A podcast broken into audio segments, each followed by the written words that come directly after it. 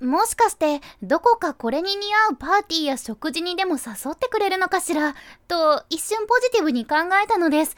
戦場パーティーとかセレブの集まるディナーとかそれとも何かの完成試写会でレッドカーペット的な？もちろん一般人の彼に限ってそんなことはありませんでした。ただ目立っていたから綺麗だなと思ったからゴージャスだと思ったからということでした。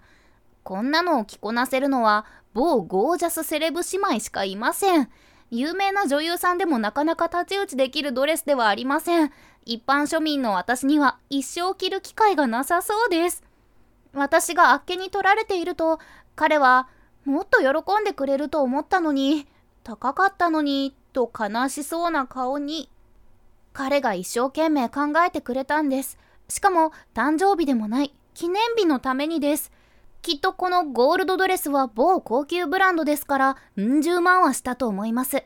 そんな高価なものをもらったことはありません。ですから、その気持ちは本当に嬉しいのです。でも何せこのゴールドドレス、実用性で言ったらゼロなのです。彼にはお礼を言って記念日デートをして解散しました。